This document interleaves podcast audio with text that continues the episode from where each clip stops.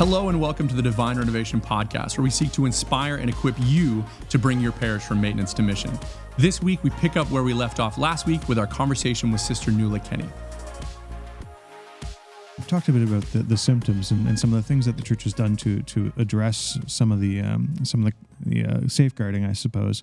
Uh, and, and we've talked about a bit of the, the sort of some of the core issues. Help me understand how does this how does the dysfunction how does that dysfunction still manifest itself in the church and in parishes? That that's the question for now. That's the question of the day. That's why I'm still at this, um, and still trying to promote getting people who are interested in church renewal to understand that you cannot renew the church without identifying the underlying issues here. So, I would say to you that my gravest concern at the moment is ongoing silence. That silence is of most concern for me when it comes from the hierarchy and from priests. But it's also a grave concern when it's coming from the faithful in the pews. And you need to understand Part of the si- ongoing silence is what my friends in trauma medicine would describe as tragedy fatigue. Mm, yeah. I know over, over, these years, and I've, I've spoken to the entire Conference of Catholic Bishops, okay, when, at, at when my first book came out. Uh, we'd go back again tomorrow. I'd be happy to talk to them again. Archbishop Gagnon knows that, the new president. Uh, the issue is so many of them uh, they're now retired, the ones who have, have experienced this for the past 20 years. They're burnt out, they're tired, they're hurt, they're demoralized. Same with priests. Yeah. They just, uh, lay people who say, just, Nuala, just shut up about this. It'll go away if you stop talking about this. And I, earlier, I, I talked about early work. When we did the original 1992 Canadian Conference of Catholic Bishops, I'm, I'm answering your question. Mm-hmm. From pain to hope, I asked that we produce a parish discussion document to complement From Pain to Hope in 1992.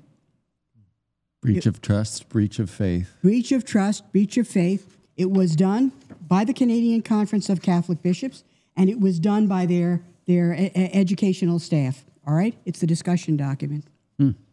Beautiful little thing a little gimmicky. I don't like gimmicks for discussion. Actually, sister, I'm just remembering that the when after Divine Renovation was first published, the folks at uh, 23rd Publications uh, produced a little discussion booklet, um, and in the back end of it, I remember I reached out to you for some input for discussion questions around this matter that made it into that book. Yeah, I, I, I, just remember that now as you were talking. Sorry, I got too I hit my mic. Because I think that that's an important thing, isn't wait, it? Wait, wait, wait, yeah. yeah. But this this is the even more important thing, Father James. We produce this.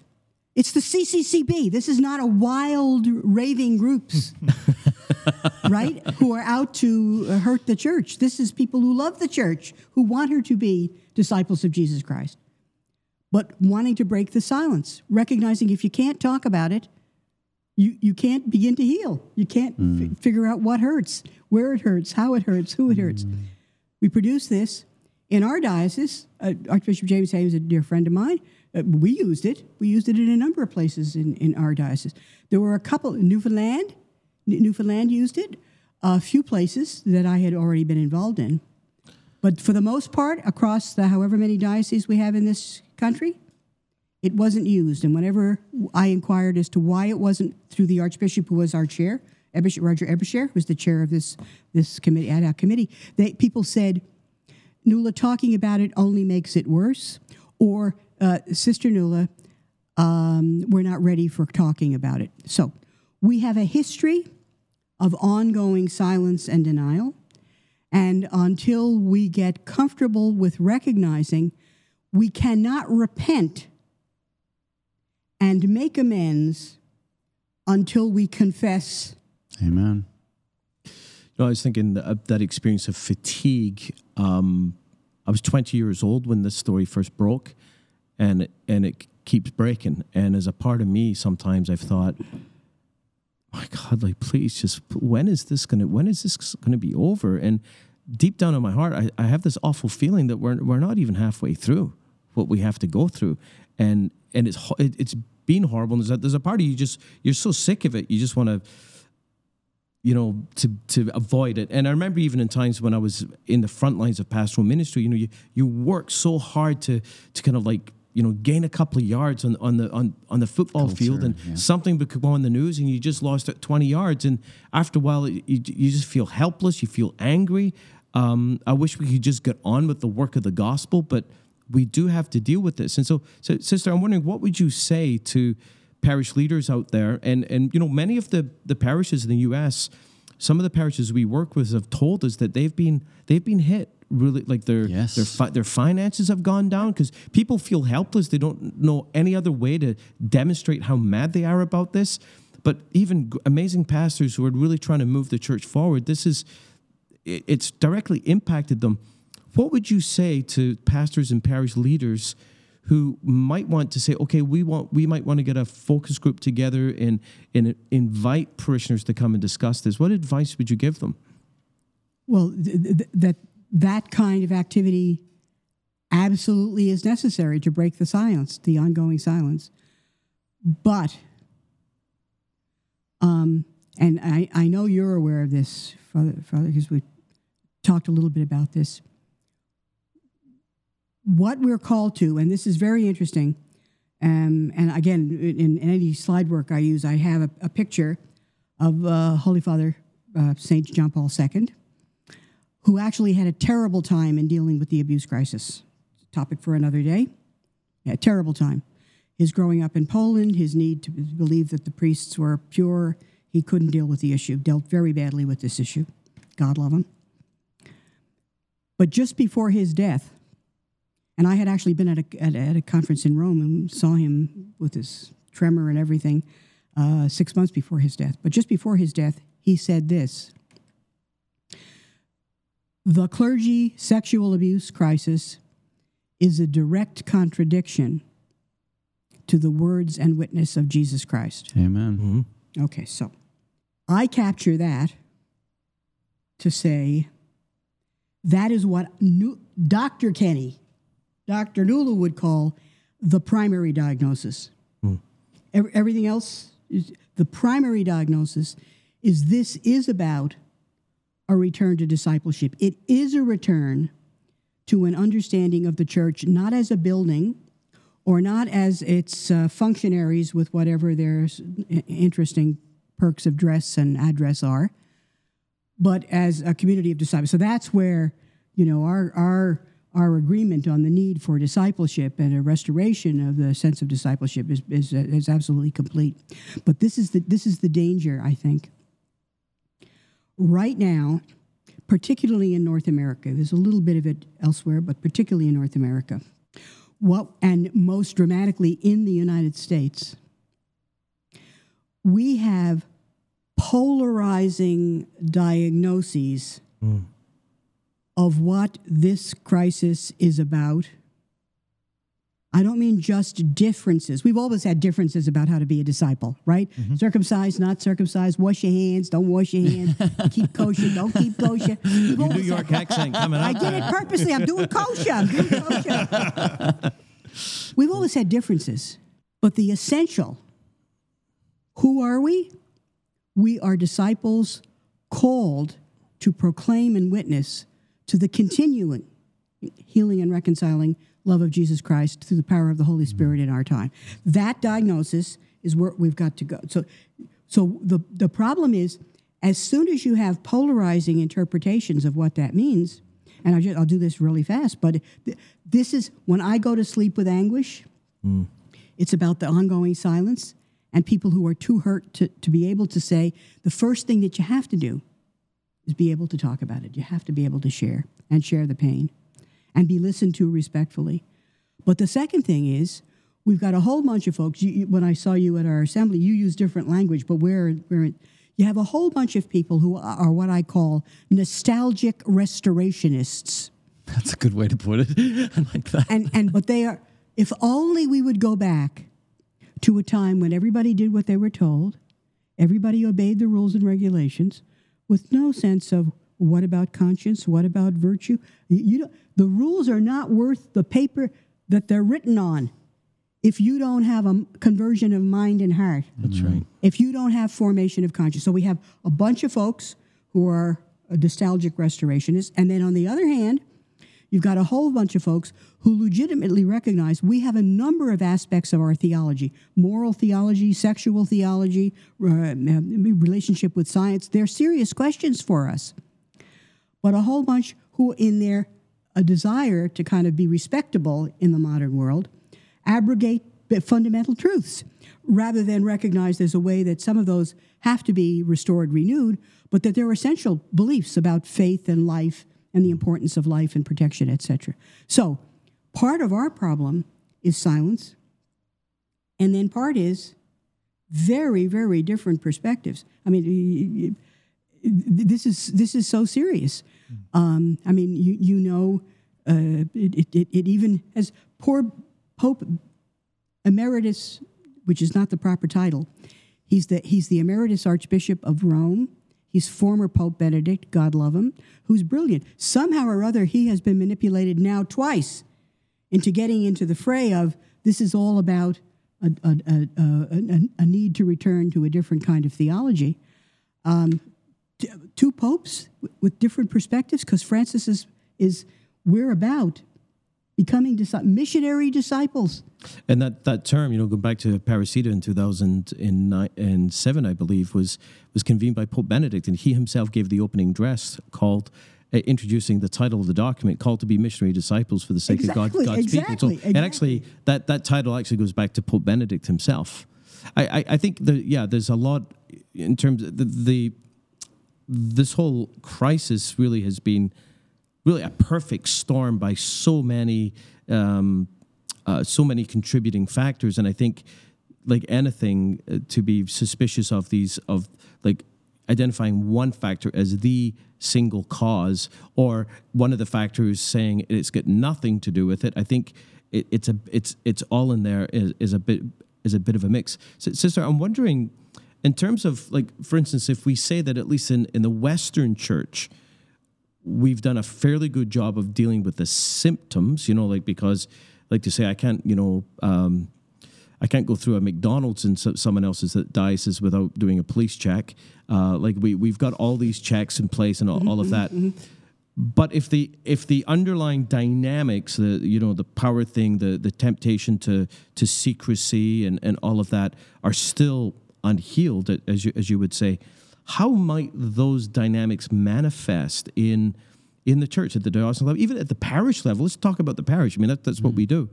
Um, lack of accountability, Yeah. secrecy, you know, uh, the temptation to to just keep the the the appearance they used to say in Rome, the the bella figura is the is the thing. It's the What it looks like. kind of a Roman thing, like like it's the it's the outward appearance, Right.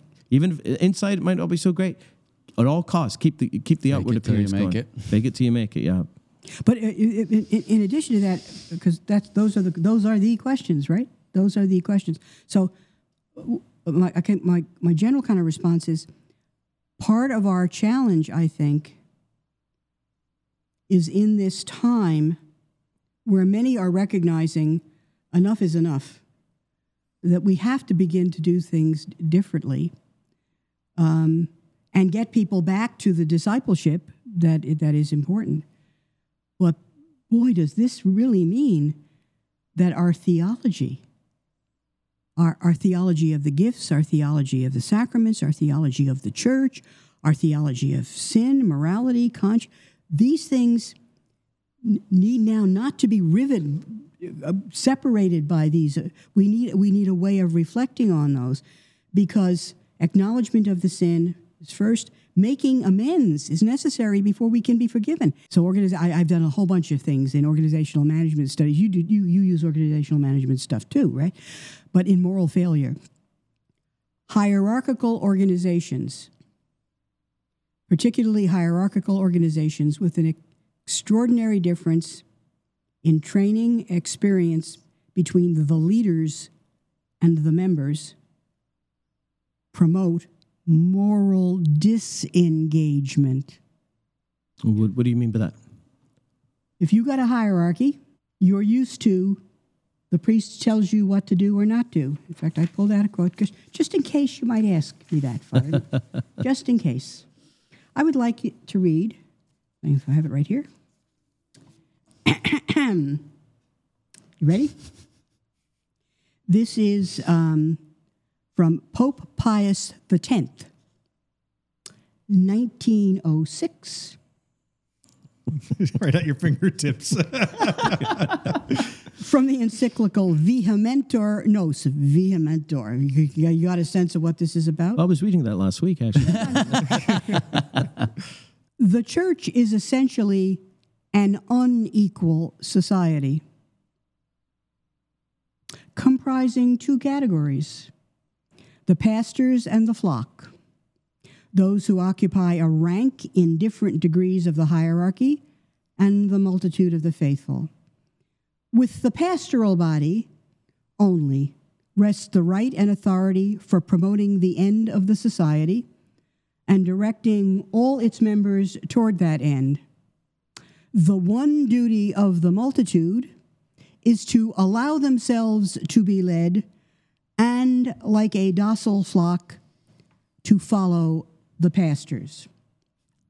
Dear God. Now, dear God, no, no, look, look, look let, let's root ourselves in the difference between the early church and disciples and a church that became imperial, hierarchical. So the, the, the and- and question so is this- not the you know the fact that we don't have leaders. That and, and it always comes down to this when, when we talk. It's not that leadership isn't isn't to be exercised and that the pastors aren't le- legitimate leaders. It's how how is how- is leadership done in the style of, of, of the Lord Jesus, or is That's it done in the way that He said it should never be done? The children of this world lord it over them. The great ones, uh, you know, and it's not. It it says i in Matthew's gospel, it must not be so no it will not be so among you in mark's version it's it must not be so among you So, so, but, but, but, I, I, but I was using that quote to answer directly what I meant by moral engagement. Did you get it?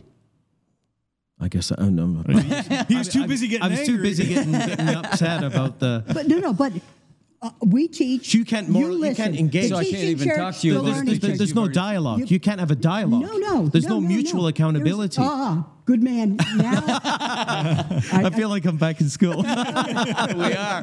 okay. but isn't this what we talk about in our coaching and the, our work with parish leaders about And the very fact that we we won't even invest in people in terms of coaching unless you're humble enough to work out of a team. Because if you think you're all that in a bag of chips, good luck You're to you. big- Con- exactly. Continue to kill the church. We're not going to go down with you. And so, a little quote you might use, Ron, since he's busy. He's busy processing.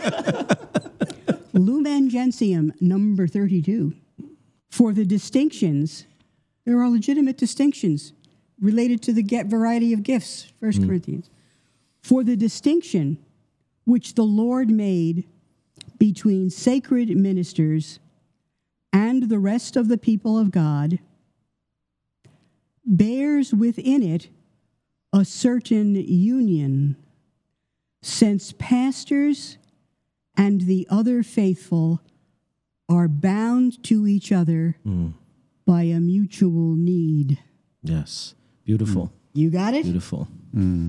yeah Probably not as deeply as I should, but that was profound the way you read it. What's the whole thing? You know, the, that, that, that famous quote Not that from, from, from, from St. Augustine, Yeah. who says, For you I'm a bishop, but Exactly. with you I'm a Christian. You got it, you got it, you and I think that, that is such a critical thing, and, and it's such an important dimension that, and I've often s- seen that, that, um, that there are some priests, some priests who can only be a priest for the people and not a Christian with See their all the people. I, I had a man come up to me the other day. I was uh, in a down down in the U.S. speaking in a certain diocese, and the guy's point was right on, and his point was about things would be much better and healthier if priests lived in community or priesthood community. But his point was with other priests, and I said, look.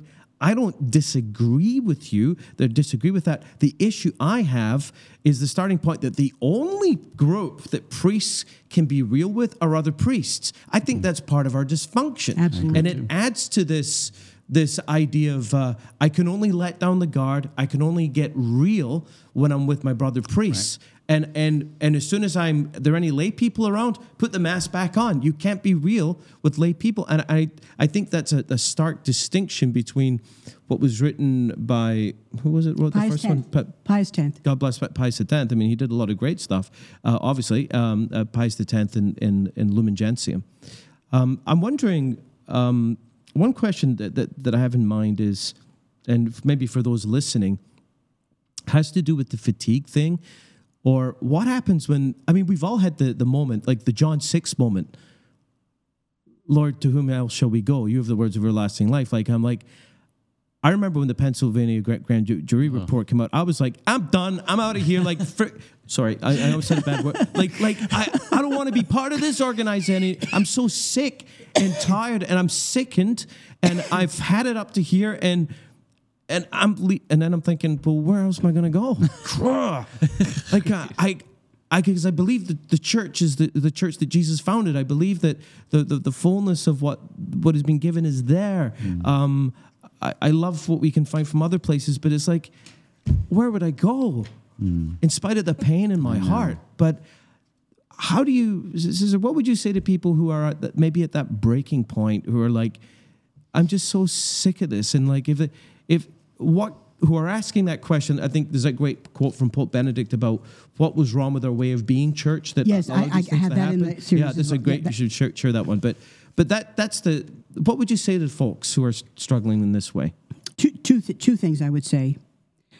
When in Amoris Laetitia, Pope Francis, my, my, my real BFF, I, I, I do love this Pope, pray for him every day.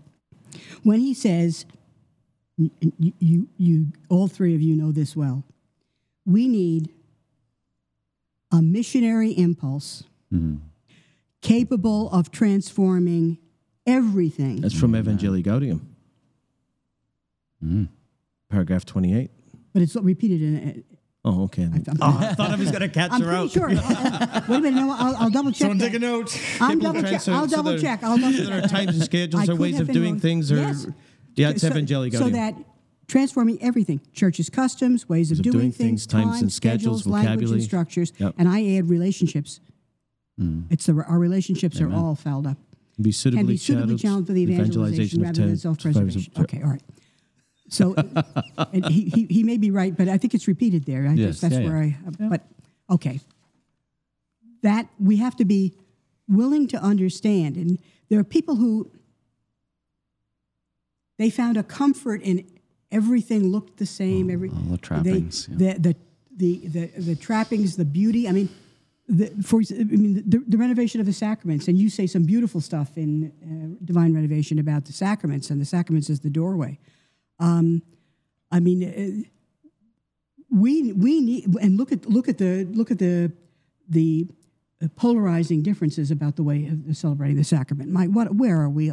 What what the, what is the this that Jesus said do when he said do this in memory of me? But so I think we we really have to understand. We got comfortable with when we put on the outside, or we went to church, where we're being good Catholics. I honest, to, I'm 75. Um, I'm a religious, been my whole life. I can tell you that I know so many good people, been to church their whole lives, have never had a personal encounter with Jesus Christ. That's right. Never, never, never. When I say that to them, they They don't know what you're talking they don't know what I'm talking about. And thank God I'm a pretty more direct, down to earth person, so they don't think I'm a nut. right? When, you- when, when I, when I, they have never, they have never had an experience uh, of Jesus Christ, and this is sad. Mm. And it, it partly relates, I think, to the fact that in our tradition, it's only with Vatican II, James, you remember this, that we were allowed to even look at Scripture. We, we, we, we never went directly to, to Scripture. So there's a whole bunch of those issues that we can reclaim. We can find new ways of praying, new ways of celebrating. I, I, that, but but we have to be careful about the theology underneath it. But but I just want to tell you that Bishop Coleridge, Archbishop Coleridge Yeah, he's a Mark good, a Coleridge good, good, good friend of Divine Renovation. from from Brisbane, Love that guy. So, um, he, you know, we're at, at, at a meeting, but he gave the closing homily at the 2018 summit. the Holy Father did. Clo- the Holy Father, Francis gave the closing talk, and then Archbishop Coleridge, if you know, he, he gave the closing homily. All right? It's fantastic. It's fantastic. He's, he, in, my, in my 2012 book, I quote Archbishop Cole. In 2012, he wasn't the Archbishop then, he was a bishop somewhere, because he's one of the f- few bishops in the world who was saying there are systemic and cultural. I quote him in 2012. Okay. But he was did the closing homily. And what he said at the is kind of where I where I leave this at the moment. He said the church right now is at a Calvary moment. hmm Now he's also saying, you know, don't stand there looking up because he does later. He does the ascension because we we now go. You go do it. But but he says we're at a Calvary moment, and I I think this is absolutely right. So from Romans, you all know this one. You have been taught that when we were baptized in Christ Jesus, we were baptized into His death. In other words, we were bat- when we were baptized, we went into the tomb with him and joined him in death, so that as Christ was raised from the dead by the Father's glory, mm-hmm. we too might live a new life. If in union with Christ we have imitated his death, we shall also imitate him in his resurrection. We jesus on that cross saw failure mm-hmm. Rejection even by his best buds right? O- only john the beloved and the women and, and the women are there. He must have uh, E- eli eli lama sabachthani my god why have you forsaken me? This is the son come, come because he must have felt whatever the father asked of me to do in revealing his totally unlimited continuing through the power of the holy spirit love in the world. I failed. I failed. They, they, they, they didn't get it. They didn't get it. But he trusts. Into your hands i commend my spirit. Hmm. And what when he dies everything that is painful and sorrowful and hurtful and wrong and rejecting dies with him. And we, we wouldn't be here if there wasn't the power of the Holy Spirit in the resurrection, right? I think that we got so comfortable with, I mean, I grew up in the 50s in New York, the child of Irish Catholic immigrants.